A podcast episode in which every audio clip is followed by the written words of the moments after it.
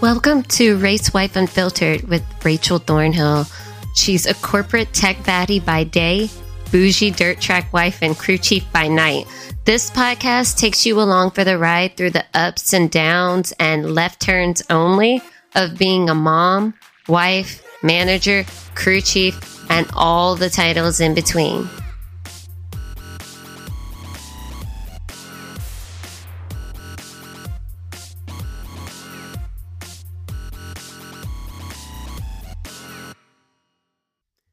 Hey, hey, hey, welcome back to Race Wife Unfiltered. I am your lovely host, Rachel Thornhill. And guys, it is episode five. I still can't believe it's uh, it's already been five weeks that I've been talking to you guys. Um, wow, you know, um, this is a huge milestone. So it's been over a month now uh, since I started this podcast, and um, I am loving all the support that you guys are giving me. I appreciate every single one of you that that takes the time to listen to my podcast. So, huh, episode five. Um, today I'm going to talk about perfection burnout. So, this is going to touch a lot of subjects. It's going to be pretty much from childhood up into adulthood.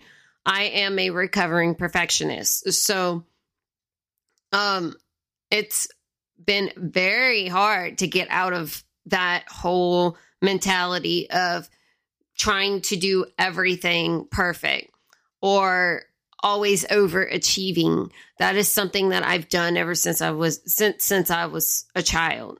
So um I as a as a small child developmentally I was kind of um not hitting milestones like I should have, right? And so when I was put into school uh pre-K I wasn't doing very well uh, when they tested me, it was like, oh, well, she's having problems with reading. She's having problems with rhyming words. She's having problems with like all these different things, right? So, um, I had to work extra hard to be able to just get up to average, right? Well, once I finally got to that point, I went above and beyond. And I look back now and I realize why I did it. So I was always, when I was a kid, I was treated like I was dumb, right? Like I was stupid, like I didn't know anything. Um, because I didn't do well at first. And because of that, I ended up overachieving. So I forced myself to be smart, right? Like I was reading books on higher on a higher grade level. I was um, reading the encyclopedia, reading the dictionary, reading a thesaurus. I was reading all of this information. So I started to hyper focus on research, like hyper focus on learning, period. And which I do like learning, but I was forcing myself to learn more than I had to at that age. I mean, come on, like, why should a 10 year old do, why should a 10 year old be doing college algebra, right? Like, mm, did I really want to? No, I was doing it because I was just being an overachiever. Um, I was seeking external validation. That's all this was. It was me seeking external validation because I was trying to be this golden child, this perfect child. And see, the only, that was the only downside I had. So, like, I was the child that was quiet all the time didn't you know i didn't have to be really be looked after. I kind of just did everything that i was told to do major people pleaser all of that right? And when you grow up in a fear based codependent family dynamic, which I know that's what it is now, but back then I didn't realize that being the golden child, um, it's not always actually the best thing because when you start to fuck up, then shit hits the fan. So, me not doing well in school was a major fuck up. So, that meant, guess what? Oh, you get punished, or you need to try harder, or whatever. But it wasn't that I wasn't trying hard, it was that I was struggling to mentally be able to do it because I I had obviously I had a major struggle. But see, obviously my my parents didn't know that I was autistic, so they didn't know that I was having problems, right? Um well, and with it's it's autism and ADHD. So you put all that together with a child and it's going to be hard for them to be able to focus and concentrate and all of that. So, but of course, um, that was one thing that my parents neglected to do was therapy wasn't a thing in our family. Therapists, they would have automatically picked up on a lot of signs about our family dynamic, right? And one thing about a family dynamic like that, nobody needs to know. Nobody should know because we put on a facade to the public, right? We put on a we put on this face that we're this perfect family and shit, but guess what? We're not. We're supposed to look like a perfect family on the outside, but we've got all these fucking issues on the inside uh, behind closed doors and that's the it, that's the problem with it you are having to live a double life when you are in a fear-based codependent family dynamic i'm sure it happens for other family dynamics but you have to live a double life because you on the outside you have to act like, oh, your family's so perfect and everything's good. And like, oh my gosh, like your daughters are so amazing. Or, oh, your parents are the best people. How, you know, I would love to be, you know, I'd love to have a mom like you. I'd love to have a dad like you have. Yeah, because you only see the good shit, man. Like y'all are only seeing the good shit, the shit that they want to show people. But y'all are not seeing the shit that goes on behind closed doors. Y'all are not seeing me fucking falling apart mentally because of all the bullshit that goes on behind closed doors. Like that's the issue.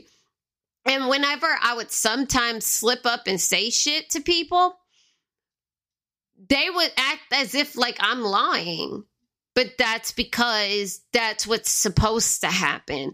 Because if it's done right, if that dynamic is done right and it's kept together by the people that created it, people will not believe the people that are caught up in the damn trauma, right?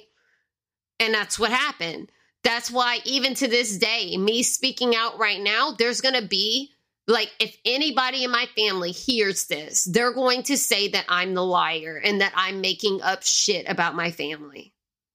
Even though I lived it and it's my truth and I know exactly what happened and I'm not making shit up because I have no need to make this shit up. Why? Like, why would I want to just air all my dirty laundry out there if it wasn't true? You know, I don't do that shit. I don't I have no need to lie about the things that have gone on in my life. You know, this is my way of being able to put my life out there because, you know, it's not just about me. There's so many people that have gone through the things that I've gone through. And I want to be a voice for them because what if they've never spoke up and and them hearing this makes them feel like, "Hey, she's speaking up. Why can't I do it? You know, I do this not just for my own personal therapy, I also do it because a lot of people are afraid to speak out against their families because of course we're told blood is thicker than water crap right? But that's not even the full that's not even the the full fucking quote. People cut it off at that point.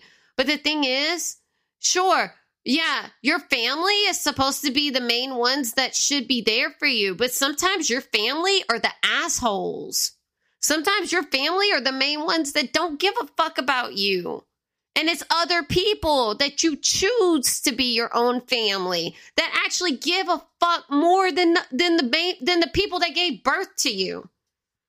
Like I hate to say it, but that's why I seeked so much external validation from other people is because I wasn't getting the love that I deserved at home. I wasn't. They might say that they loved me but damn, the way you showed it, that didn't feel like love. It sure as fuck didn't. So, in my mind, I had to seek love from other people. Okay? Because I seeked love from other people, unfortunately, I seeked love from some of the wrong people. But obviously i'm not going to go into all of that but it does it does contribute to my burnout because with me trying to eh, seek external validation of love from my parents that's why i overachieved that's why i was constantly trying to get all the awards and get all of this stuff, be in all the clubs and have like this long fucking like resume of shit that I was doing in school to get that validation from them because I wanted them to be proud of me. That is the only reason I fucking lost my shit. By the time I was 18, I was so burnt out on academia, period that I didn't want to do it anymore.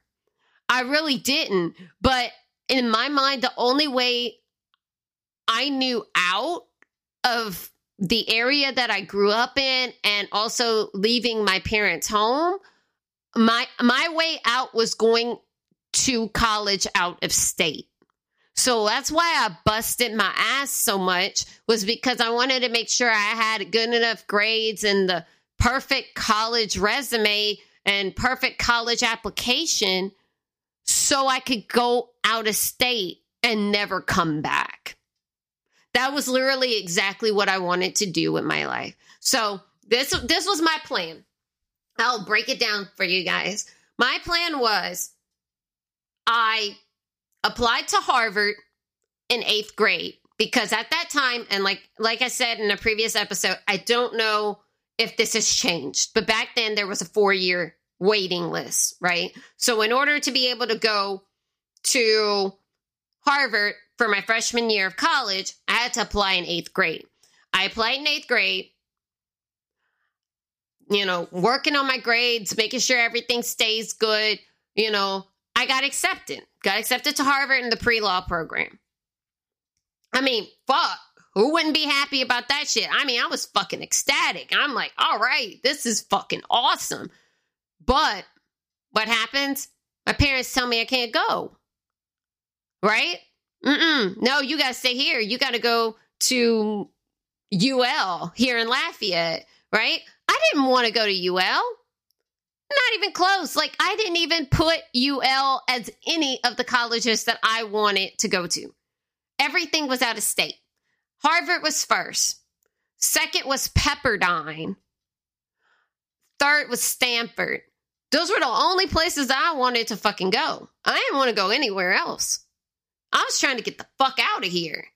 Like, I wasn't trying to stay because after everything that I had gone through, you know, um, and some of you, the paid subscribers would know about this because I talked about it in a in a paid subscriber episode. But um, after after all the turmoil I went through during my high school years, I didn't want to be anywhere near Lafayette. Period. I wanted to fucking leave and go as far away from there as possible It cut cut all ties with everybody. I, I just did not want to be anywhere near any of this shit anymore. Like I was so fucking fed up. So yeah, I mean, me working that hard was really just an escape.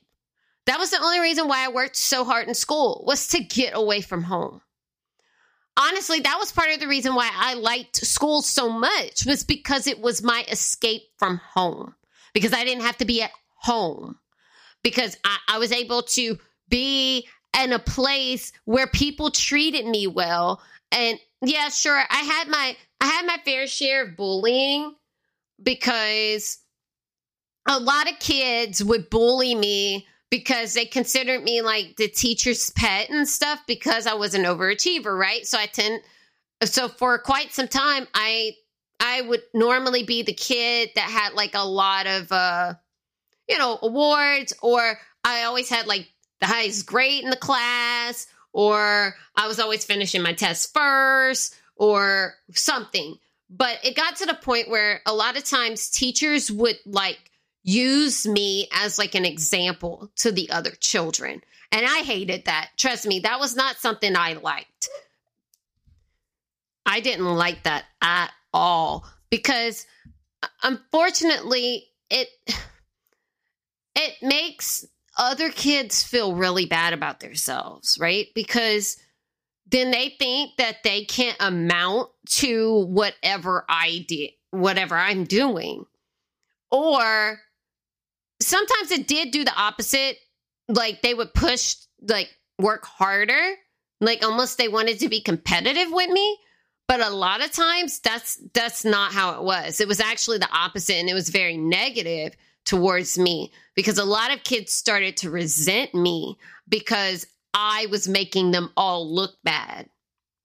Now, now looking back as an adult, that wasn't my problem. That they felt inferior because of me because I never I never like said anything to these kids to make them feel inferior.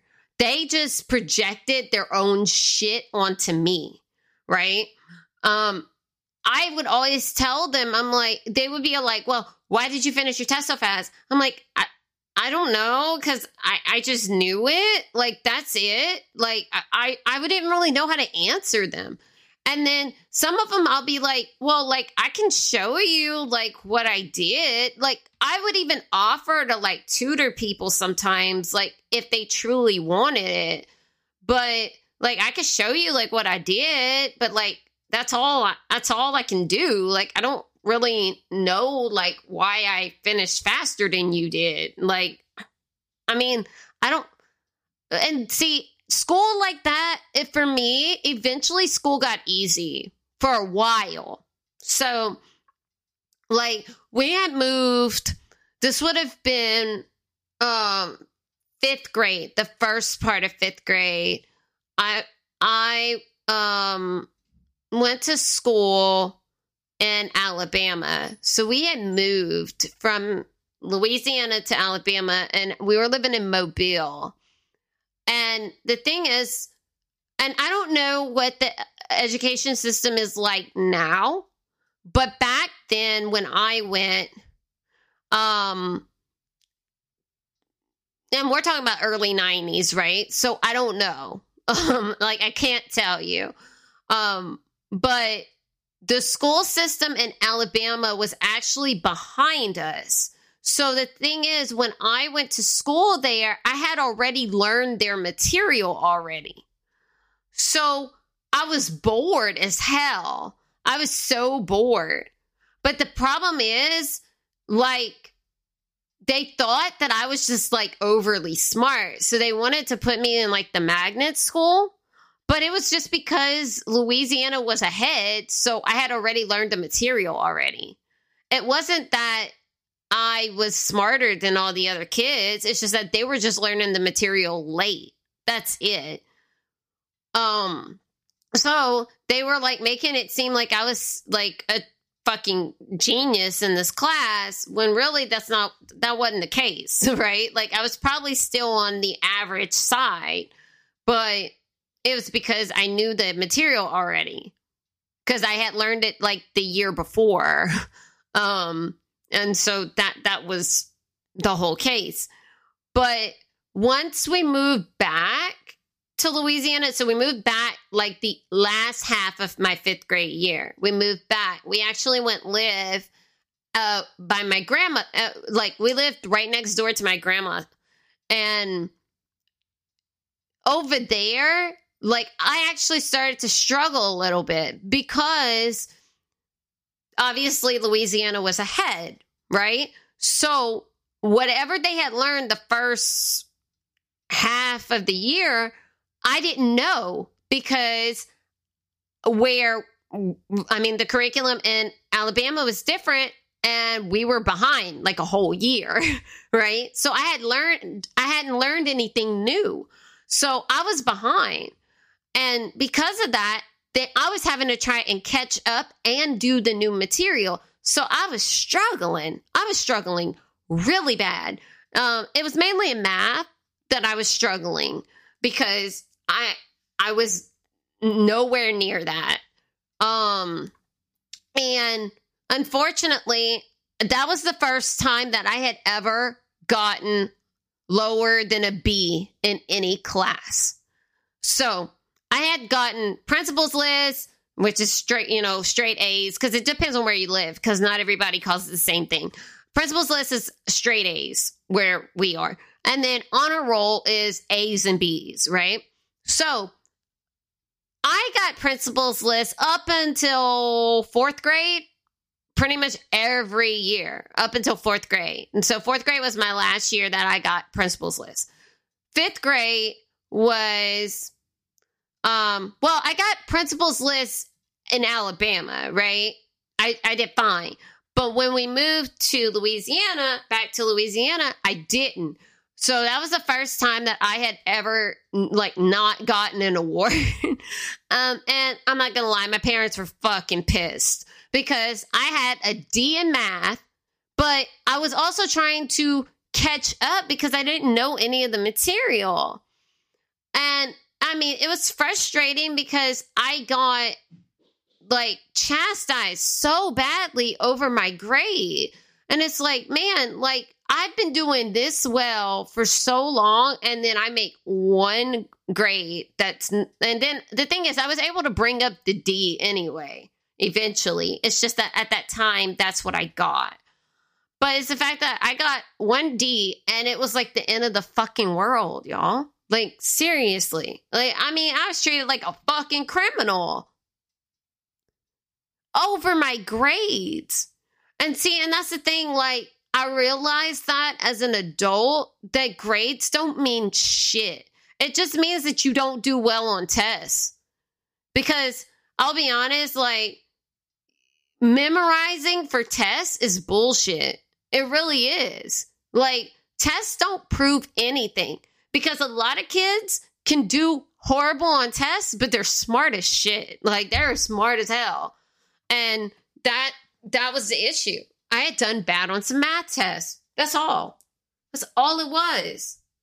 But, you know, it's like the education system fails some children. And to be honest, it failed me because they thought I was just so smart, right? That I just fell through the cracks. But I really needed resources because when I say I was busting my ass behind the scenes to be even be able to make the grades that I was making, I mean, I was putting myself through like emotional, like mental fucking hell to be able to make the grades that I made. I wasn't doing this that easy. No, I was fucking forcing myself to fucking learn this shit I was pulling all nighters. I was doing all different kind of shit, loading up on fucking coffee, doing all that shit, tutoring sessions. I, I did all of that shit because I needed the one on one help. But the problem is, is that it wasn't really given to me. I, I, I tried my hardest. Um, but most of the time I just wanted to try and do things on my own. But sometimes that didn't work, you know? Um, and I mean, now I tend to try to do a lot of stuff on my own. um, and not really get help. And I try to research shit on my own and figure it out. And it helps. But then there's times where I'm like, no, I need the extra help. Like, I can't figure it out.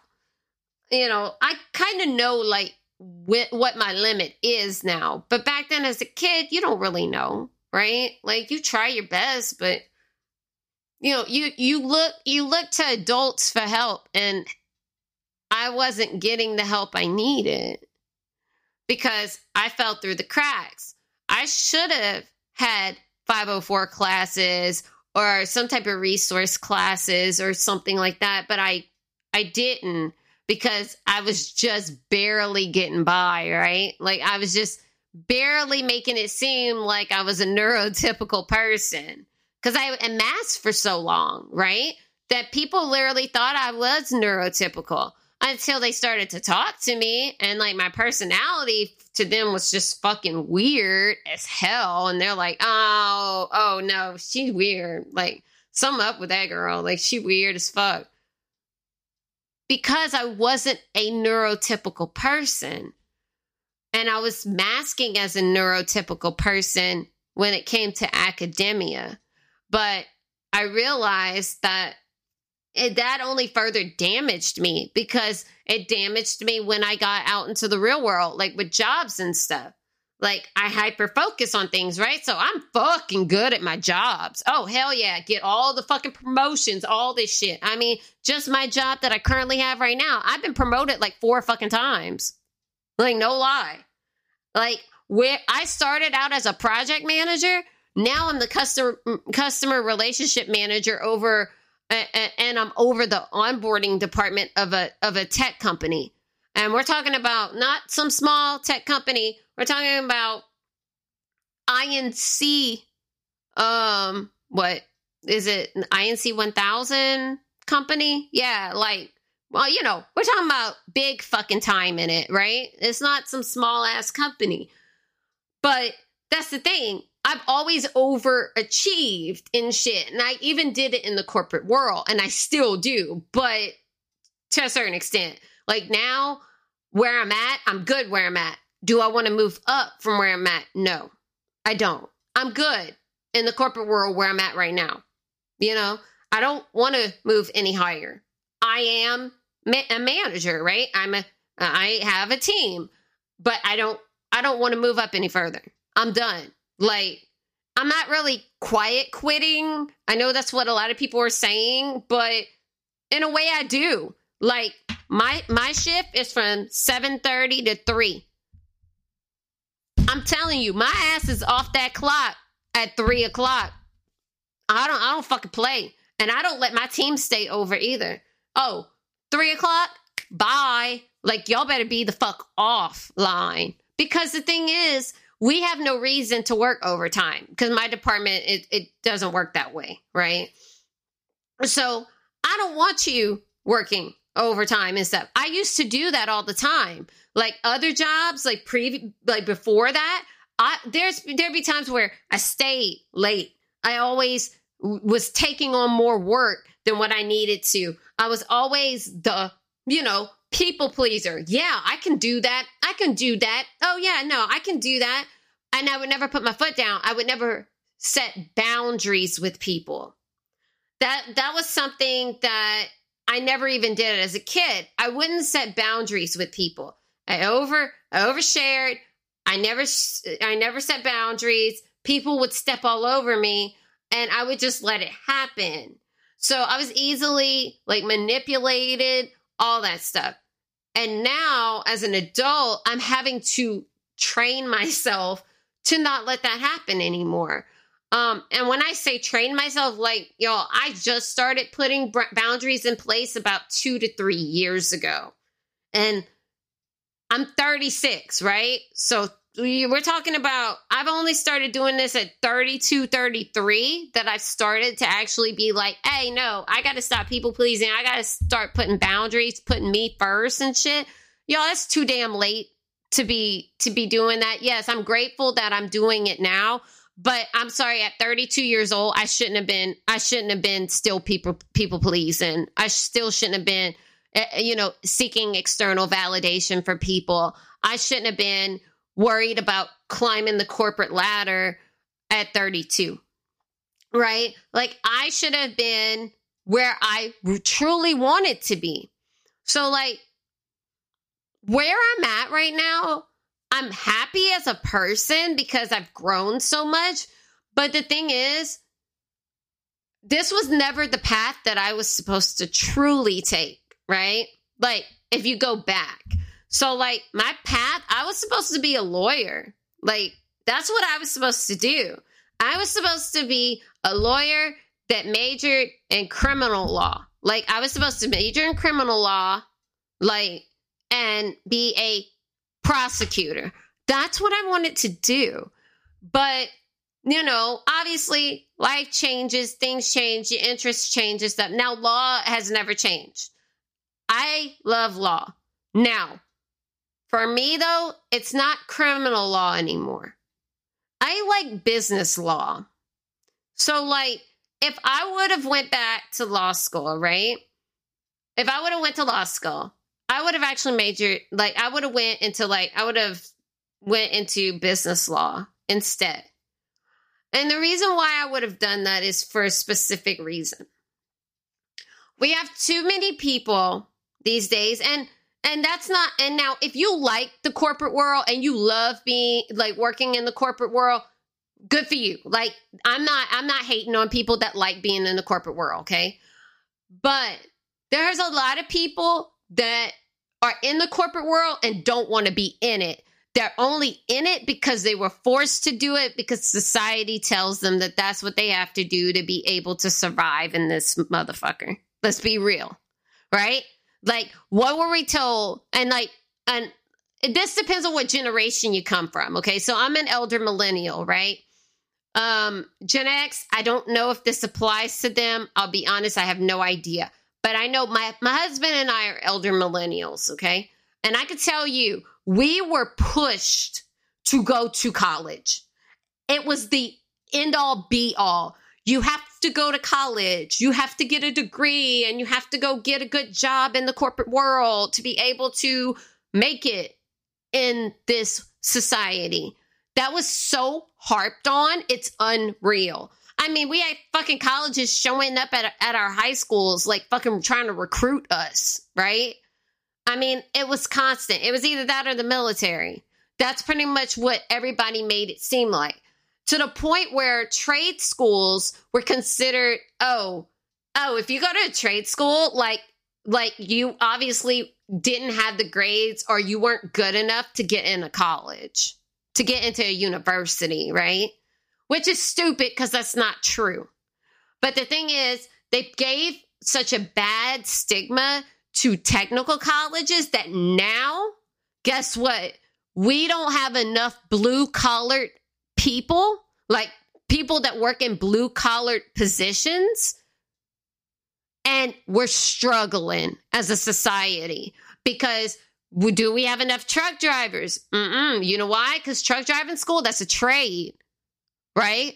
Do we have enough electricians, plumbers, you know, um, H, H, HVAC people? Do we have enough people doing all that? No.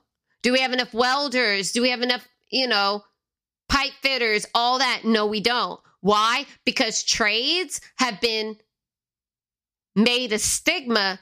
They were made a stigma for so long that now those positions are hurting. They have more positions than they have people.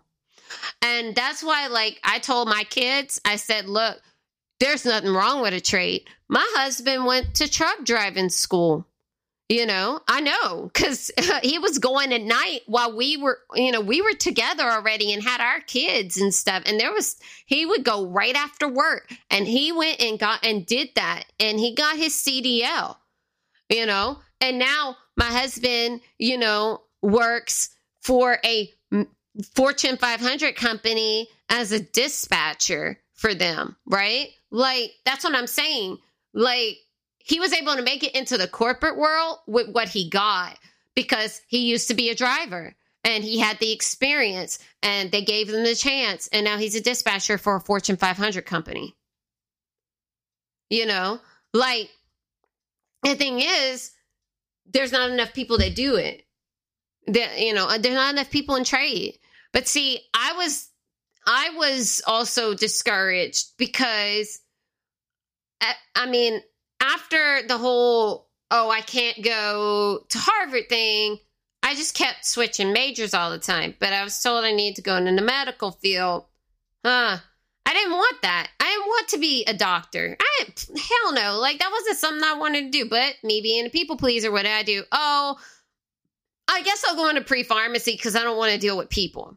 Because like y'all, I have a serious problem with people touching, like touching people, like people that I don't know, like that. Mm-mm. Like that, mm, dealing with blood and all that kind of shit. No, like so I couldn't have been a surgeon, nothing like that. So I'm like, eh, nah. Um, I guess I'll go to far- I'll go to pharmacy school. I still medical, you know, but at least I'm just like dealing with medicine all day, right? But then I realized medical field. I was like, nah, medical field was never for me anyway. And to be honest, like for some people, that's that that's what they want to do. But I never wanted to be in the medical field law was always my thing. Law was always what I wanted to do. But then I was like, obviously, I can't do that. But then I was like, if I had to be in the medical field, but I kind of want to do like law and like risk management type stuff, things like that. I looked into health information systems, like, you know, health information management, my bad. And I was like, oh, well, maybe I could do that. Like, that seemed kind of okay. But then I was like, I really don't want to do the medical field, period. So then I went into education. So I went for um, middle school. So middle school education, because I didn't want to do high school, but then I didn't want to do extremely little kids, right? I kind of wanted to do adolescents, like in between there. So I went for middle school uh, education and minored in mathematics because I really wanted to be a math teacher, like o- over anything, right? if I was going to go to school for education.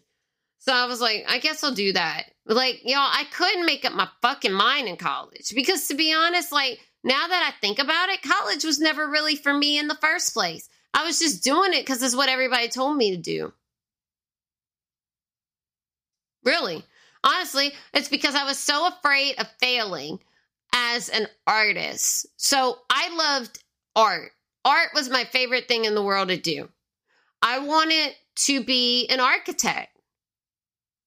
I'll be honest, like I wanted to do art, like just be an artist, like but I liked architecture as well. So I thought about it and I was like, man, like I kind of want to be like an architect, you know?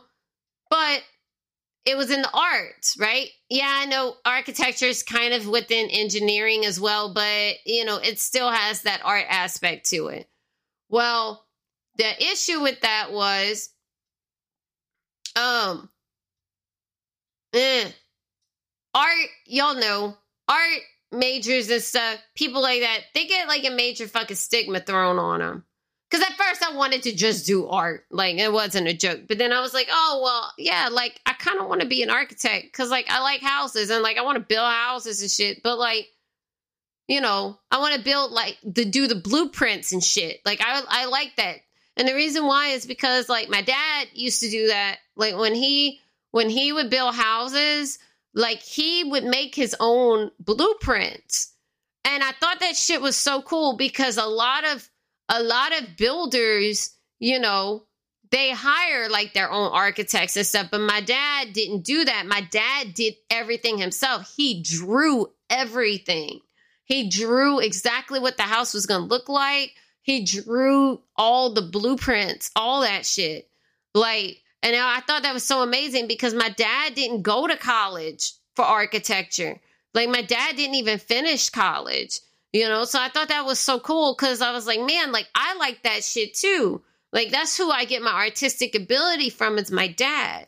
So I was like, you know, I kind of want to do that. But then they were like, nah, you didn't go in the medical field. The medical field's stable. See, that's the problem. I get it. I get the medical field stable, but guess what? People need houses. People always need a place to live. So architecture is just as stable, right? And then I don't, need, I'm not limited to just residential. I could have done commercial too, right? There's always businesses that need buildings and shit, you know? So I was like, I could have done all that, but it is what it is. Um, but my dad did it without without a degree. He did all that shit. He built a construction company, man, like all that shit. That you know, with no degree. I, and my dad did well for himself. I mean, you know, he he's pretty much re- retired now, but still, like, the, you know, he he built a, a, massive like construction company. I mean, my dad was doing well, and he had, you know, he had crew and everything. And it's like, man, like, and that's what inspired me to want to be an entrepreneur. That's why I wanted to be an entrepreneur because, to be honest, I saw my dad thriving and shit.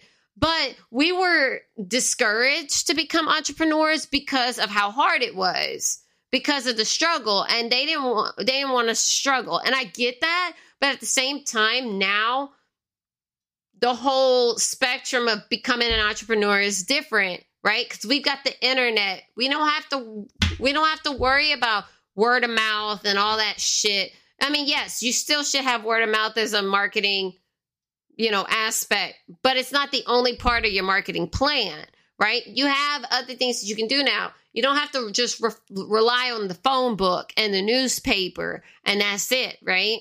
because back then that's all you had. You had to put ads in like a newspaper or like in the phone in the yellow pages, all that shit. Obviously, we're dating. I'm dating myself. That or like you have to go to the post office and send out flyers and shit, right? To people's mailboxes. That's it. That was all you that's all you could do back then, right? So or, you know, put ads on TV or radio. So, if you couldn't afford to do any of that, then you had to mainly focus on word of mouth. Well, that's the thing. Now you don't have to do that because you also have social media as well. Social media m- literally changed the whole entire adver- advertising, you know, industry because now you can do Facebook ads and Twitter ads and fucking Instagram ads and all this other shit, right? Like there's so much you can do now that you can do uh pay per click, right? With AdSense, like Google AdSense and all that stuff. Like you can you can do so much. You got YouTube that does ads and everything. Shit, Spotify does ads. You know, you can do that. Hulu does ads that you can pay for. Like, so there's so much shit that you can do now that you really have no limits.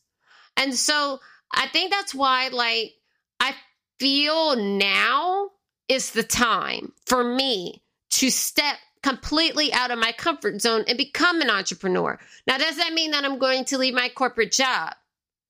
Not right away.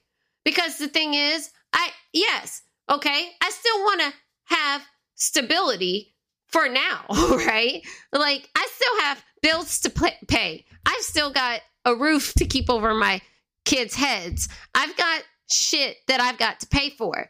And until Race Wife Unfiltered and all the other business ventures that I plan on doing, because I'm just one of those multi passionate people that can't stick with just one thing, but that's okay because I love it. Like I'm good with it.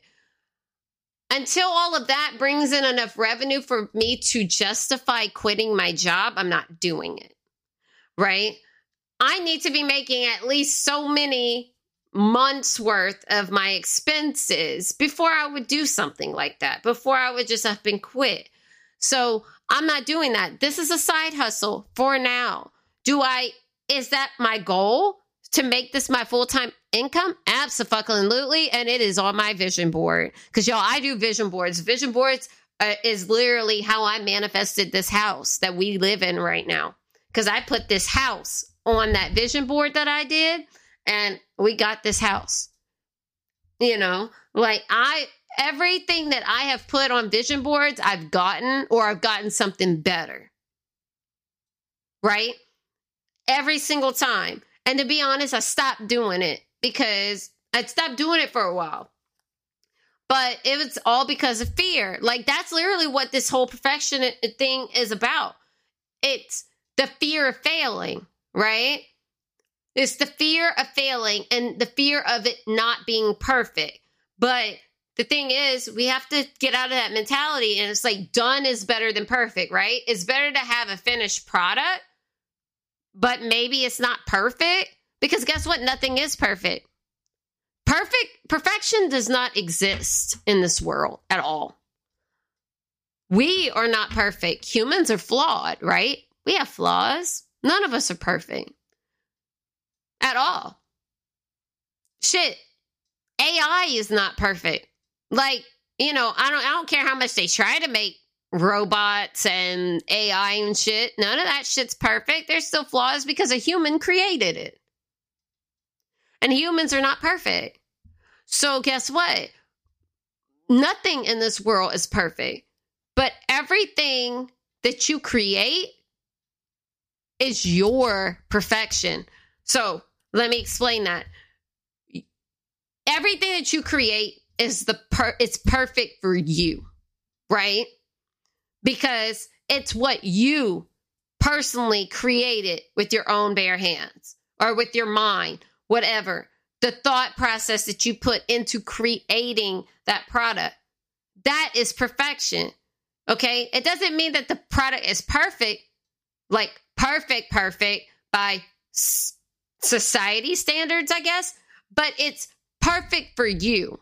It's what you needed to create at that time, right? It was divine timing, right? So that's what you need to look at it as. What you do is ev- everything that you create and everything that you do is done in divine timing. This was that moment in time that you were supposed to do that damn thing, right? Now, what happens after that? Mm, you never know. Could that product fail? Maybe. But guess what? You learn lessons from that failure, right? But if you never fail at something, you never learn lessons. If you never fail, you never learn because growth happens from bad and good, from duality. Duality is what creates growth. You cannot have all good and no bad. But you also can't have all bad and no and no good either. It works both ways. Duality is what creates growth. And that is why we're here. That's why we are Earthside, period, right? Is because we are here to grow as human beings because our souls chose to be here. Our souls came here to learn. Our souls chose chose our human vessels, our skin, okay, to be whoever we were, whoever we're supposed to be right now, to learn lessons because we're not perfect. We're never we're supposed to be. So I do want y'all to take from this that that's why perfectionism is bullshit. It's fucking bullshit. Okay. It's not real. Perfectionism is not real. It is just something, it's just a coping mechanism that we put on ourselves because we don't want to fail, because we're scared. We're scared. We have the fear of failing. And the thing is, like, y'all, I've been reading this one book and it's called Fear is My Homeboy by Julie Ho- uh, Ju- Judi Holler. And I'm telling you, like, I've had this book for a while, but I'm really bad about reading books because I have like my TBR, and for anybody that doesn't know what that means, is T- TBR is to be read list is fucking long. And the reason why is because I have a serious addiction to buying books, but then I don't read them right away.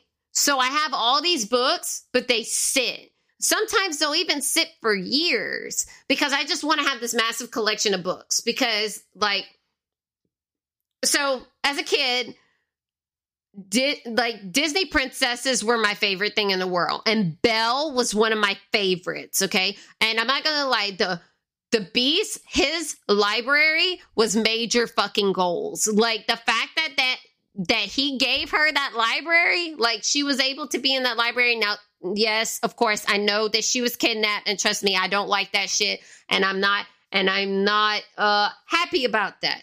But that library, if a man would have gave me a fucking library like that, I would have married him in a fucking heartbeat. But anyway, like that is what made me love books. Like I, I already loved books so much as a kid. But when I saw that, I was like, oh my gosh, that's the goal is to have like a massive fucking library where I have like a I have a, a ladder in my library that fucking rolls around and I can just swing across it and stuff. Like that's that's like a dream. And so I have like so many books in my house. It's ridiculous. Like it's to the point where like my husband is like, you literally don't have room for any more books in this house.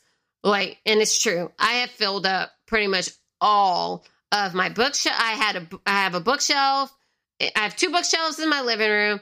I have a bookshelf in my office. I also have like like my nightstands full of books. I also have like other tables and like coffee tables and stuff that are full of books. Like I have books everywhere. Um and I'm not getting rid of them. Like I might go through them and see if there's any that I want to get rid of, but like I doubt it because I'm I'm just I just hoard books. But anyway, um so so yeah, I I just think that book I so recommend that anybody reads it. Fear is my homeboy because she talks about how fear, we need to make fear our best friend. And the reason why is because when you make fear your your best friend, fear will never will never like take over because you'll be so focused on other shit going outside of your comfort zone that fear will not stop you. Pretty much you need to do shit scared because anything that you do scared is outside of your comfort zone and that's where you need to be to be able to level up, right? Cuz everything that we want in life is outside of our comfort zone. But see, fear is part of our subconscious subconscious mind and our subconscious mind wants to keep us safe, right? Which now some fear is needed because if we didn't have if we didn't have any fear at all, some of us would be jumping off of fucking cliffs. Some of us would be killing like literally like just unaliving ourselves doing stupid shit, right? So, you do need to have some fear. But when your fear is so crippling to where you don't do anything because you feel like if you do something, like for example, me not wanting to start my own business because I'm scared that I might fail, that I might not be good enough, that, you know, all these limiting beliefs. If I keep thinking that way, I'll never do it. Right. And that's fear. That's all this negative fear that's keeping me from doing what I truly want to do.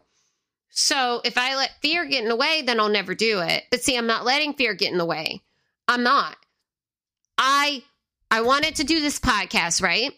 And I've been consistent with it because that's one of my words for 2023. So, um, and I did mention this in a in a video that I did. You know, that's on my Substack. Um, if you guys haven't watched it, uh, I did it for my new for it was for New Year's. So one of my words is consistency, and so consistency obviously that meant this podcast because my last podcast, which I did mention in a previous episode, that was back in 2019 that I started. I did not stay consistent with it. I didn't like I didn't do everything that I needed to do. Like I just gave up on it. But with this one, I've been coming out with an episode every single week. And you guys know that I come out with an episode every single week because you see that I post about it on social media. You see that I post about it on Facebook, you know? Um, and I've been consistent and I've been doing it every single week on on Thursday. And I haven't missed one. I haven't missed one episode. Now, does that mean that I'm going to miss any episodes later on down the line? I would hope not, but you never know. Life happens, right? Things can happen. And so um I could, but that doesn't mean that I'm going to stop, right? No, I'm going to keep going because like I said, that's the only way to be consistent. I have to be consistent with this podcast if I want it to grow. And it's not going to grow if I don't stay consistent. So I've got to do it. And then the other word I had was introspection. So obviously, that meant that I needed to really grow as a person, right? Going within and realizing that the only person that can stop me now is me, right? Like, I'm an adult now. I have no excuses. I can't blame my parents for not, you know, for me not doing the things that I want to do in my life. I can't blame anybody. It's me. I'm the only person that's holding me back if I choose to hold myself back. But I'm not going to hold myself back anymore because I know that I have to do it scared. Like y'all, I I'm being real. I hate talking in front of people. I'm scared out of my fucking mind. Like just the fact that I know that you guys are going to hear my voice, like, you know, on this podcast scares the fuck out of me. You know why? Because, like, when I was like, I used to have this fear about my voice. Like, I hated the sound of my voice. I hated the sound of my own voice. I hated it so much that I was like, when I would replay shit, like, replay, like, what I record or record uh, or replay, you know, anything. Like even if it was a video or something, I would cringe at what my voice sounded like. And I still do. I still cringe. That's why like now um when I uh like after I've recorded a podcast and I go back and listen to it because I do I take like notes from it like certain quotes and stuff. So I'll take, you know, and I just kind of go back, make sure that I didn't fuck up like saying shit. Like, cause sometimes, um, I might have like lost my train of thought. Uh, eh, but I don't edit. I don't. I do not. That is one thing I will always not do is edit. I don't edit anything. All I do is I just add the intro to the very beginning. I keep everything in. If you hear my dog bark, if you hear sirens in the background, if you hear anything, you're going to hear it. Now, if it gets to be like extreme, right? Then yeah, I'll edit it out. But I haven't had that happen yet. So I don't. And I do that for a reason because the thing is, the whole point of the title is unfiltered, right? Shit happens. My life is not edited. Your life is not edited. You can't go back and like edit out shit, right? No. The only way you can do that is on social media. And that's what people do on social media. They edit their lives because you don't see the bad shit. You don't see some of the good shit. You don't see certain things. You only see what they want you to see. But see, if I don't edit my podcast, you get to hear random ass shit that might not have even been a part of this damn podcast, right? But this is me. This is how I think. This is how I process. This is how I talk, you know? And so I don't want, I want you guys to have the authentic me. And this is it. If I edit, that's not the real me because that means I'm cutting shit out that you guys are not gonna, you know, hear. And that that means that I've edited myself. And I'm not going to edit myself. Why would I do that? Because if I edit myself, then that means I'm changing myself. I'm changing the way that I speak. I'm changing my whole entire podcast. And that's not that's not authentic. So, that's why I don't do it. right? And that's also why now that's why I don't play sp- small anymore. Like I'm done playing small. And playing small is because of fear. And my perfectionism was creating that. It was making me be small. So, not anymore, guys. Like, this is why I've been with you for five weeks now, is because I'm not playing small anymore. If I was playing small, I would have gave up already. I mean, seriously, I would have gave up. Because my other podcast, I think I made it to three episodes. Three. That's it. After that, I didn't come out with another one. So I've already made it further than I did with my podcast in 2019. And I'm telling you, I am fucking proud of me. I am fucking proud because I, like I said, I have actually surpassed a milestone with this podcast because this is longer, two episodes longer than the one that I had in 2019. And I didn't quit after episode three, did I? Nope, I'm still here. So, and I'll, and I will always be here because y'all, we're to get into the triple, like triple digits. I promise you. When we hit 100, I'm telling you, I'm fucking celebrating. And honestly, when I hit 100, depending on how many subscribers I have, I'm telling you right now, like, I'm going to do something. Like, I'm going to do something fucking big. Like, I don't know what yet, but I'm going to do something big. And I'm going to make sure that y'all are a part of it because I wouldn't have made it this far if it wasn't for you guys. I wouldn't have gotten over my perfectionism and my fear and all of that without the support that I have.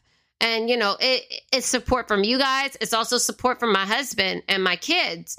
Like that's the reason why I'm here is because I do have the support. But also I did it mainly for me. You know, I didn't have to have the support.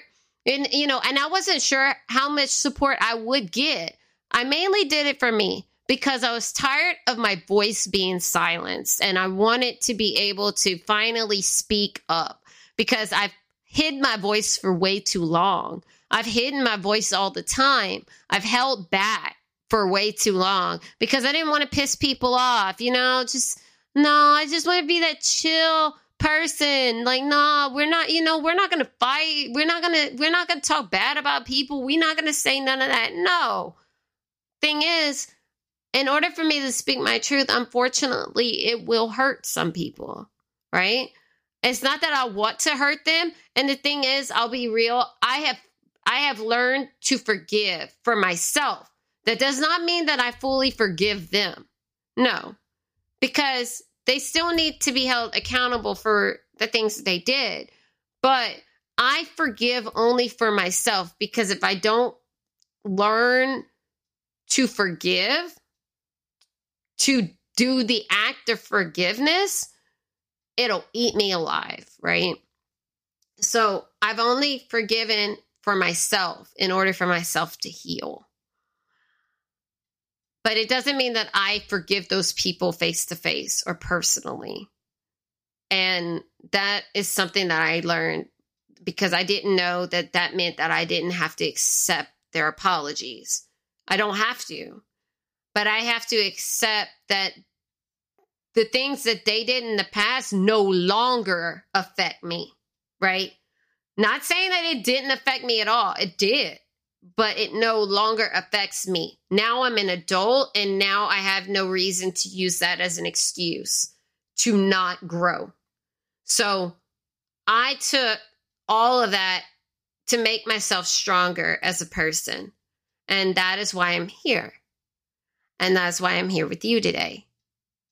And that is why I will be here for, oh my gosh, I don't even know how many episodes. Who knows? What? Maybe we can get to a thousand. I mean, we'll see. But yeah, I'm going to be here for as long as possible. And I hope you guys stay with me as long as long as you can. And um you know, I'll I'm glad that you guys stayed for all of this and I will see you guys on next Thursday, it'll be episode six. So take care, guys.